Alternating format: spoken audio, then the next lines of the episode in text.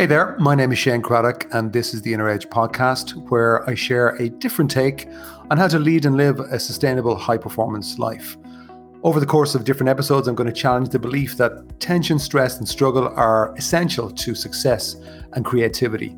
My experience is that there's an easier way, there's a better way, and indeed there's an essential way that we need to explore for the times that we live in. So let's go ahead, let's jump in and explore.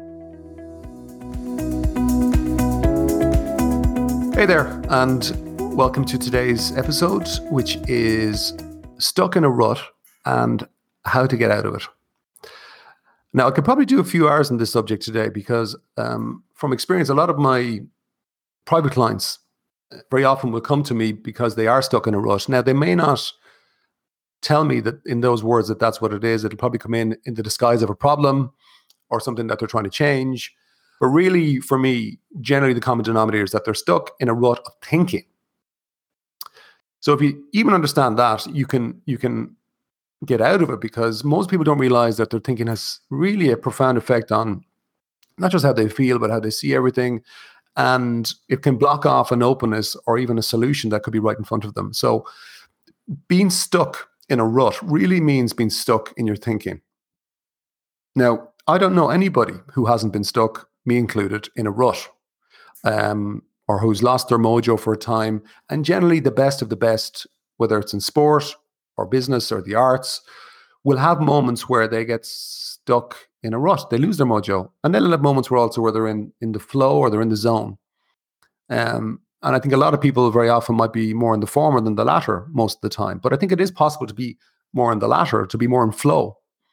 And so we all know when we're not at our best. We all know that. And we know the feeling of being stuck. But if you think about it, when you're in a peak performance experience or moment or period where things are just flowing, and you check in on your mind or your inner side, what you're going to find is that your mind is kind of in an unobstructed, clear, flowing thinking. And when you're stuck or you're stuck in a rut, your mind is actually probably doing what I would call loop-the-loop thinking, where it's kind of literally stewing on a problem, or you're just stuck in the same cycle of thinking. And so there's no newness. There's nothing. And so you get stuck in a loop. And a story that maybe illustrates the point, I think, well, is one where I was working with a large, well-known tech company a few years ago, where I was working with a division in a company, a large division, with the leader of that division and some of their lieutenants. And one of the lieutenants, who was definitely an A-plus player, brilliant guy, very smart, very driven, just very focused, but just a great person. And when we did a little bit, I worked with the team there, and I worked with then one-to-one with some of the lieutenants and the leader. And in the one-to-one conversations, at the very first meeting, this person, this A player, said, "Listen, we don't need to talk about the inner side of things. I'm pretty much on it. I know a lot about it from sport and also from my own work. So let's just focus on advancing the outer game, and you helping me to advance my career and the results here." So that's what we did. But I'm always fascinated because I know at some point the conversation is going to turn to, let's talk a little bit about the inner game, because the best of the best know that's where the edge is. And if you're not open to it, that's a problem. That's going to be an issue. And I know it's a question of time. So anyway, it took a while, but about a year later, at one of our meetings, sure enough, the air player here said, "Listen, can we talk about the inner side of things here for a little bit?" And I said, "Oh," I said, "why? What's changed?" He said, "Well, let me tell you, the last 3 months I've just been off my game. I've gone into a rut. My sleep isn't great. My mood's poor. And look, the results for my team," and he was very much linked to sales, "have dropped significantly." And this guy, that wouldn't have been the case with this person or his team. And so they definitely dropped. And he was linking it to himself. And he was right, because it was linked to himself. His mood had dropped. And he said, "Look, I'm normally a happy-go-lucky guy. I've just been cranky. I've been off my game. And I just know I'm stuck in a rut. And I'm not 100% sure why." Now, very quickly into the conversation, a few questions revealed very quickly why, because there was a meeting actually that had happened 3 months previous with a senior person in this organization, not his direct boss, but somebody maybe at his boss's peer. And they'd had a conversation and this peer had said something, this person had said something, and the A player then took that to mean that he wasn't perceived in the best light possible at a top level, and this was going to affect his promotional abilities over the next couple of years, the opposite to what he had thought was going on.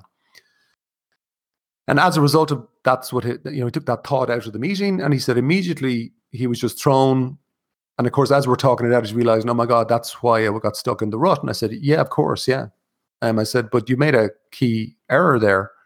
He said, what do you mean? I said, well, you've assumed that you know what the guy meant by what he said. And the A player looked at me as if I had three heads, which is not an unusual look that I get. And he said, what are you talking about? You weren't there. I was there. I know exactly what the guy said. I said, no, you know what he said. I said, but you can't be 100% sure that you know what he meant. And he said, no, I do. And I said, can you be 100% sure that you're right in what he meant? And of course, he looked at me and said, well, I'm 99% sure. I said, but there's still 1% chance that you might be wrong. I said, what we need to do is validate what's actually true. What is actually true? So first of all, he went to his own boss to share the story because he hadn't.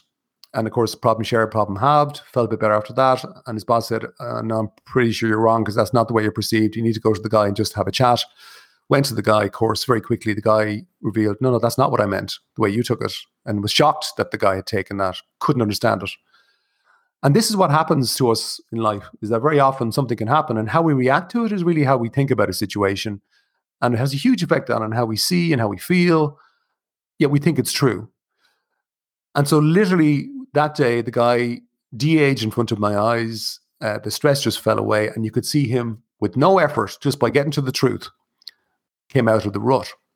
Didn't require techniques, didn't require visualization. It just required him to kind of be brave enough to step into finding out what is the truth. And of course, immediately his energy changed, his mindset changed. He went back into clear flow thinking and his state just completely changed over the next few months. And of course, his team's results immediately started to pick up, not by changing what he said, not by changing any plan. It was the same approach, just he changed and then everything changed. Now that is, I think, a very common story because, if you can reflect back in your own situation, very often you'll find that when you're not stuck in thinking, when you're not stewing on something, allow yourself somehow to figure out how to drop it. Right. And very often that involves kind of being open to the fact that what you're thinking may not be the absolute truth. What if it isn't? And another story that comes to mind is one over the last year during the pandemic where I've been doing a lot more, like most people, stuff by video. I've been working with a lot of groups, both private in organizations and in some public. And one public program several months ago, there was a CEO working on, it was a particular program around mindset and high performance. And looking at this guy, he looked worn out, tired, and clearly stuck in a rut. But the problem was that he didn't think so. And in conversation with him, both with myself and also with people in the group, it was clear from his replies that he definitely didn't think he was the problem or think it was a problem. It was everybody around him, his team, the situation, the environment. And so as a result, wasn't even open to applying some of the stuff that we talked about and said, yeah, no, I've heard that before, or that's an interesting idea, but I'm not sure it's going to work for me. But it was all about what he thought. He wouldn't actually give it a go. He wouldn't just try it or step into maybe his thinking was wrong. Just wouldn't consider it. And so in that kind of scenario, you're not going to get out of the rut. And he doesn't realize that the problem actually is him. It's his way of thinking. And stuck in a pattern of thinking, stuck in a paradigm. So here's a question. Where could you be stuck? They go, no, I'm not stuck. Well, think about every area of your life or your field that you're in.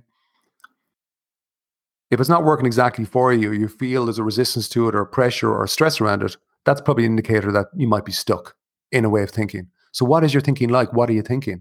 And what if you decided to question the validity of that thinking? Can you be 100% sure that it's true? What if you just decided to drop it? Or if you're not able to do that, what do you need to do to drop it? Just like the guy in the tech company. Because the truth is that getting stuck in a rut can happen to anyone, the best of the best. But the key to getting out of it is coming out of your stuck thinking.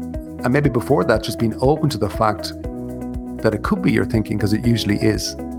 And once you can step out of it, then it's much easier to get back into your natural state, which is clear flow thinking, unhindered, unobstructed. I hope that gives you food for thought. Bye-bye.